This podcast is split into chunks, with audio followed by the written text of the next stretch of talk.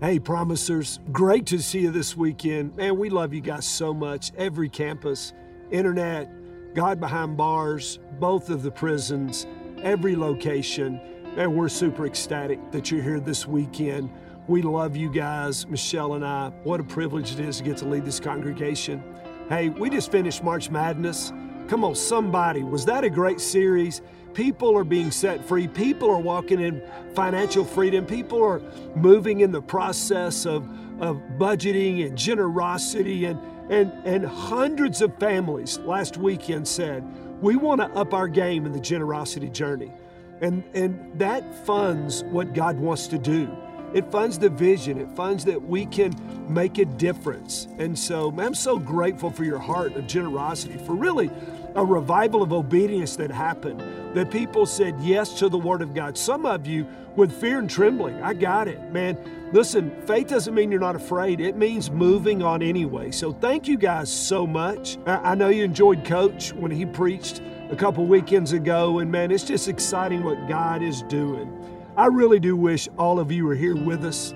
Behind me is the city of God, but this is Zion, the city of David. Matter of fact, God said, This is the city, this is the place where I will put my name, where I will hang my hat. And I love it here. And I love to bring people here. God is opening the eyes of, of all the folks that came this year. We're going to come again in October of 18. And if you want, could be a part of that, we'd love to have you. But as we walk the steps of Jesus, as we prayed in the Garden of Gethsemane where Jesus prayed and was broken over what he was about to face. So you're looking behind me. It, it is just amazing. You're going to see some shots I'm going to describe for you this weekend, and it's going to be the same thing next weekend because we're sitting here now less than two weeks from Easter. Now, Easter Sunday is two weeks away, but as you know, we start Easter early. And so for some of our campuses, we're a week and a half away. We'll start Wednesday night with our youth services, and families will come who don't normally come to our church, and students that are here that'll bring lost dads and moms and sisters and brothers. And it's going to be radical. It's going to be it's going to be awesome. So God is at work. So it's it's really a week and a half, and our Easter services begin.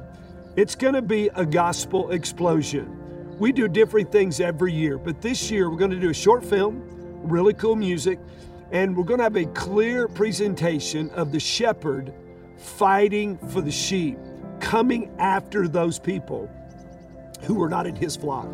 And so it is going to be the primary, it's going to be the perfect time to invite friends and family members. Matter of fact, we'll have almost 40 services so that you can you can even come back. You can bring your neighbors one service, other people. But that is what our Easter celebration is all about the ability of you to bring people where we are prepared and clearly communicate the gospel. And uh, so it is, it is, it's critical. And listen, I want to challenge you bring the right people. Bring people that are far from God. Don't bring family members and friends that are part of other churches, but, but bring people because it's going to be an explosion. Just like e- G- Jesus exploded out of the tomb on Easter Sunday, people are going to experience an explosion of Easter miracle as they are born again. So let's bring the right people. I, I really think last year we had almost 18,000. Can I just be raw and real? I think a bunch of those people we brought because we want to show them how cool we were but they already know Jesus. And they took up a seat of a lost person. I'd rather have less people this Easter and more people that do not know Jesus and see more people come more people be saved at Easter. So pray with me. Work with me the next two the next week and a half. We are solely focused on what God is going to do this Easter. So this weekend and next weekend we're going to shoot on location. And we picked these positions for a reason because they are of the most prominent and important places in all of the Bible. And you're going to see why. At, Faith Promise, I'm going to tell you where we're at in, in just a few minutes, but at Faith Promise, we've asked God and we continue to ask God to break our hearts for people that are far from Him. That we would not be so consumed with ourselves that we become consumers, but that we would truly, in fact, be believers who are reaching out to people that are far from God. And that's what we do so often. So, months ago, I began to truly intercede for this season to ask God, God, what do you want us to do? God, how can we reach the most people? What are the things that we need to do? And I begin to pray, God, would you give Faith Promise a, a biblical burden for people that are far from you? God, would you just inject into everyone art of courage and boldness that we would invest in and invite people that are far from you? Some people you, you're afraid to ask. Can I tell you, if you'd have seen me before I was saved, you probably would have invited me to church. But if someone would have, I may not have gone to the depths of hell that I went to. The psalmist said, No man cared for my soul, and that's how I felt. Jesus literally had to come to me because nobody would. And so let's go to those people. They'd never come. Don't say no for someone. Go ahead and invite them. Co workers, you say, You don't understand. Listen, the Apostle Paul was killing Christians when God struck him down on the Damascus Road and invited him into his kingdom. So it's, it's just primary. So as I begin to ask the Lord, Lord, for 35 years, you've given me a biblical burden for people that are far from you. Why? Why is it that Faith Promise is so consumed with the lost? Why is it that, that so many of my pastor friends, it, it's not even an issue. It's not even on the radar screen. So, God, why? What is it? What's the deal? Why? Why? It, it's because honestly, it's so much easier to be just consumed with the church. Just make the sheep fat, hang out, just you know, drink drink coffee with the saints and play golf and forget about those that are going to hell. And so what God did is the Lord brought me back. And, and here's what he did for me, and it was such a reinvigoration and a re-envisioning for me. He brought me back to sermons that shaped me when I was first saved. He brought me back to topics that transformed me, literally to words that wrecked me and messages that marked me for eternity. God tattooed my heart, took a stylus and wrote on my heart. That's what the, the, the, biblical author said. God would take an iron stylus and write on our hearts His word. And that's what God did for me. What were the two topics that transformed me? The two topics that, that terrorized my heart? One was hell, and the other was the second coming. Those two things, can I tell you why it bothers me more than most people that hear those topics? Every single person that I knew on planet Earth was going to hell. And everybody that I knew on planet Earth, if Jesus would have come back then, they were going to be left behind. That wrecked my life. Can, can I tell you, it consumed my thoughts day and night. And God began to form me. God began to take these biblical truths and and I'm not exaggerating for 2 years after I was saved I didn't date I didn't do anything and every night I cried myself to sleep. Why? Because everybody I knew was going to hell. And everybody I knew was going to be left if Jesus came back. Can I ask you a question? Hey, if you're listening, say I am. Do you know people that if they die today, they're going to spend forever apart from God? Do you know people that if Jesus comes back right now while we're here together around the Word of God, do you know people that'll be left behind? We all do. So, what we've got to do is get busy. We need a biblical burden. We need God to take this and wreck our hearts, that God would so burden us for our family and friends that it would move us into action. Now, I'm, I'm just thrilled to report to you that over the coming years, my family and friends, one by one, came to Christ. But can I tell you, this weekend and next weekend, it is my earnest prayer, it is my deepest desire and it is the will of our Father that you receive the same kind of burden that God injected into me, that you receive the same kind of tattoo on your spirit, that you get injected with the same burden, that you have the same passion, that God robs some of your sleep and God fills your tear ducts. And God, like the prophet said, Oh, that my head were a river and my eyes would weep day and night. Come on, church, somebody. Man, we've got to care about people. Who are you bringing Easter that's far from God? Who are you going to invest in, invite, and care for and pray that they come? So, who, uh, what I'm, I'm asking God to do is this weekend and next weekend that God take His word and God will wreck you to the point of action. See, because so many of us here, we say, oh, Oh, I feel that. Oh, somebody should do something about that. Oh, that's so terrible. That's so important. And then we get in front of our lazy boys and we click our television on and we binge watch on Netflix and we forget that there's a world that's just sailing into hell. That people that are going to be left behind. Why? Because the world is here to distract us. Even around me, we're outside. Around me, there are dogs barking, there, there are horns honking, and people think, hey, I wonder what that is. It's the world of distractions. And the world is here, shiny, glittery, pain, and problems to keep us off mission, to keep us off vision. And that is making it hard to go to hell. That is winning our family and friends. Come on, let's let's focus. Let's let's let's adjust. When I was flying an airplane, I had a directional gyro and I would I would literally sometimes call ATC air traffic control and get my exact heading because the directional gyro would slowly get off. Hey Christians, we get off course. This weekend and next weekend we're going to we're going to hear air traffic control. We're going to hear from heaven and we're going to get our DGs back in because we have family and friends and we are off mission. We've got to get back on vision because if Jesus comes back, they are going to be left behind. Let me tell you why I picked this spot. I picked this spot because you could see the Mount of Olives. And the Mount of Olives is very clear in the Old Testament. When the Messiah comes back, that's where he's showing up. It says in Zechariah, actually, the prophet I named my youngest son after, Zechariah chapter 14, verse 4. In that day, his feet will stand on the Mount of Olives, which is in front of Jerusalem on the east and the on the mount of and the mount of olives will be split in its middle from the east to the west by a very large valley so that half of the mountain will move toward the north and the other half toward the south. We are right here. You are looking at footage right now of when the messiah returns where he's going to plant his feet. That's why we wanted to record this message for you this weekend so that we will see right here it is when he returns. Across the Mount of Olives, you see the you see the Temple Mount. And there's an eastern gate because that's where Messiah is going to go through in his triumphal entry when when when he goes. Now, can I tell you, there's some believers that doubt. I wonder if Jesus is coming back. You know what shocks me? The Muslims believed it.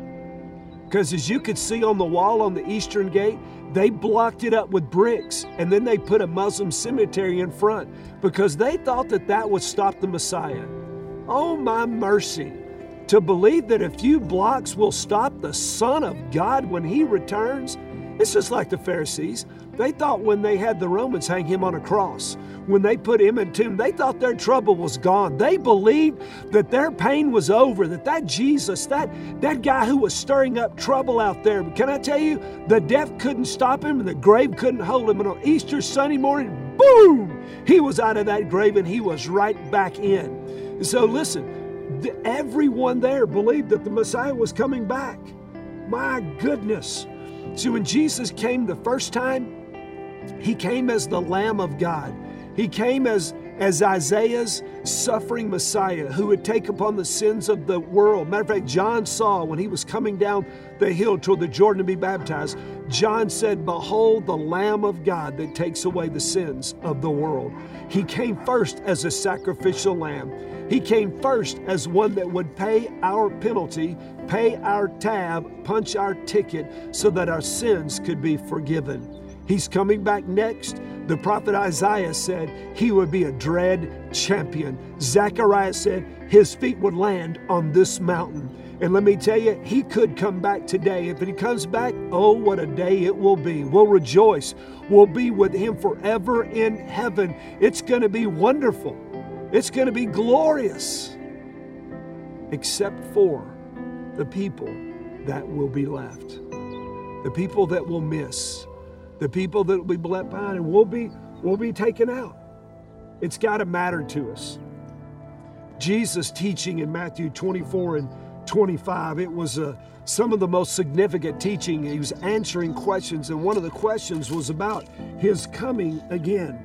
And he said in Matthew 24, beginning in verse 29, but immediately after the tribulation of those days, the sun will be darkened, and the moon will not give its light, and the stars will fall from the sky, and the powers of the heavens will be shaken.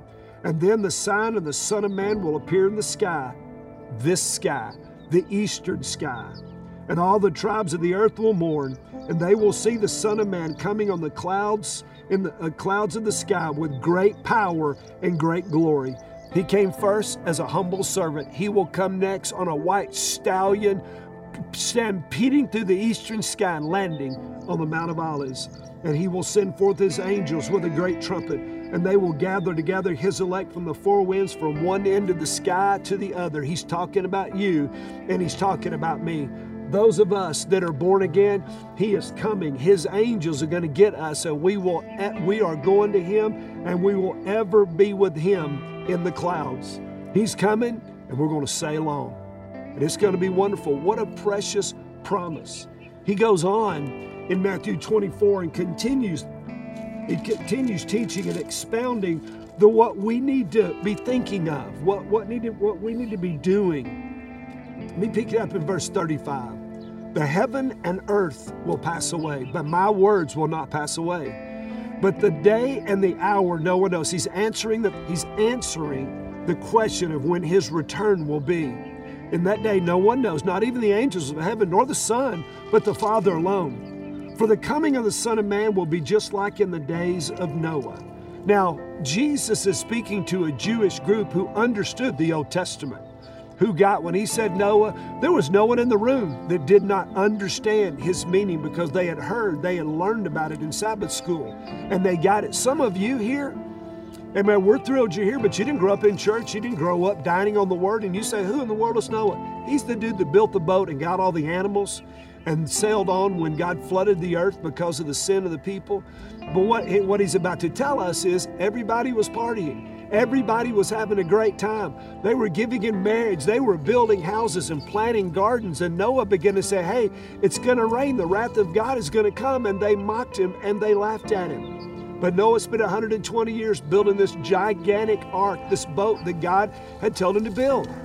And yet the people, nobody cared. Nobody paid attention. And you know what? Some of your family and friends, they know you go to church, but they don't pay any attention to the things of God or the house of God all that's going on, we get that. But listen, we who understand must be warned and ready. That's what he said. For in those days before the flood, they were eating and drinking and marrying and giving in marriage until the day that Noah entered the ark. Because when God said, Get in the boat, that's the day the rains flooded. And the people begged to get in, but it was too late. See, God, Noah did not shut the door on the ark, God did. And the rains came and they began to beat on the ark, saying, Let us in. But Noah could not let them in because Noah didn't close the door. There's going to be a last Easter, there's going to be a last sermon, there's going to be a last opportunity. And so he's saying that's, that's, what's, that's what's going on. And they did not understand until the flood came and took them all away. So will the coming of the Son of Man be. We'll be taken away. And our family and friends, they're going to be left behind. Then there will be two men in the field. One will be taken and one will be left. There'll be two people on the football field, on the golf course, in the workplace, in the classroom. There'll be two people in the mall. There'll be two people cruising. There'll be people watching TV. One will be taken. That will be you, if you're a believer, and one will be left. That are those that are not ready. Therefore, God says, be on the alert for you do not know which day your Lord is coming. But be sure of this if the head of the house had known at what time of night the thief was coming, he would have been on alert and would not have allowed his house to be broken into. For this reason, you've got to be ready, for the Son of Man is coming in an hour when you do not think he will. But who then is the faithful and sensible slave who his master put him in charge of his household to give them food at their proper time? That's us. He's been giving us food, the Word of God. He's given us the gospel.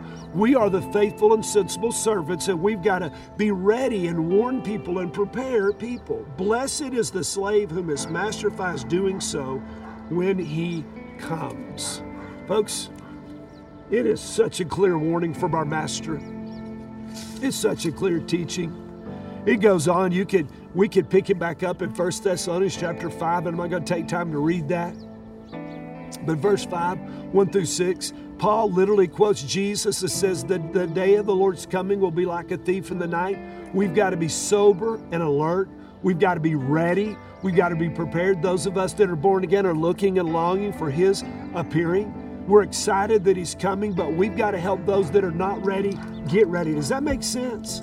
Again, for us, the promise of His return makes every day a great day. Man, Jesus said, Look to the eastern sky. This is the sky. This is the mountain. This is the place where He's coming. He's gonna. He's coming right here, and we're, we're uh, the price that He paid on the cross for our pardon.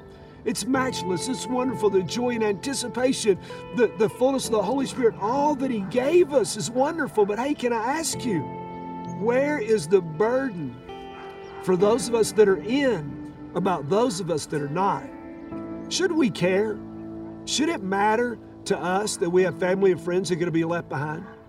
Should, should we really worry about who we're going to get to, to one of our 40 Easter services? Should that should we care?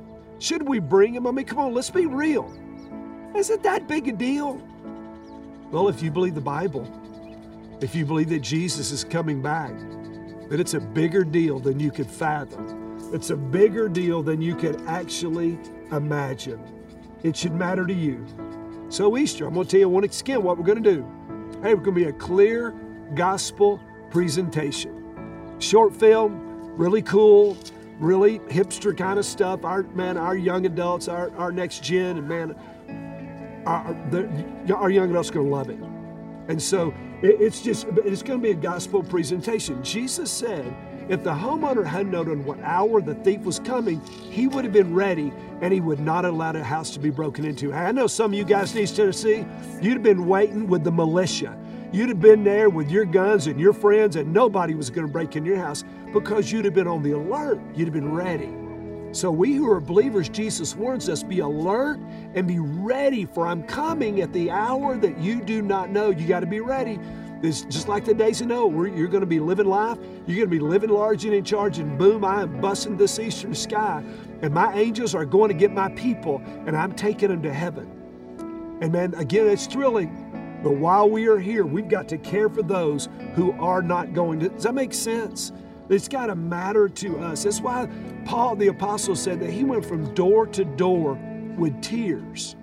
He said that no measure was too much. There was no length that he would not go to. There was no mountain he would not climb, no sea he would not swim, no army he would not fight that he could not get the gospel to people that are far from him. He wept, and when he would leave a city, he said, My hands are clean of the blood of all men in the city. I've done everything I can do. Hey, promiser, can you tell me right now? Could you stand before God and say, Pastor, my hands are clean from the blood of all my family and my friends, my coworkers, my teammates, my classmates. I've done everything I can do to live before them, to share before them, to love before them, and ask. See, if Jesus is coming back, and I believe that He is, it ought to shape our sharing. So now my question is, who you bringing? Who you getting?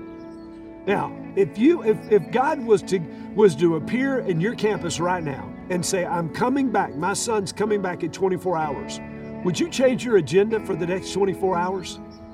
See, some things that are very important to you, they're on your day timer, you've got them on your iPhone, you've got everything planned for the next 24 hours, and there's some really important appointments.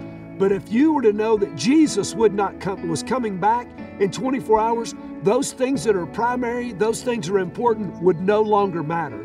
Your manicured yard, your clean house, nothing. You would spend 24 hours, you wouldn't sleep, you wouldn't eat, you go to everybody you knew and you'd warn them that Jesus is coming. That's the unction, that's the energy, that's the chutzpah, that's the fire, that's the passion, that's the tears that we need as we invite people that they would come and be with us on Easter.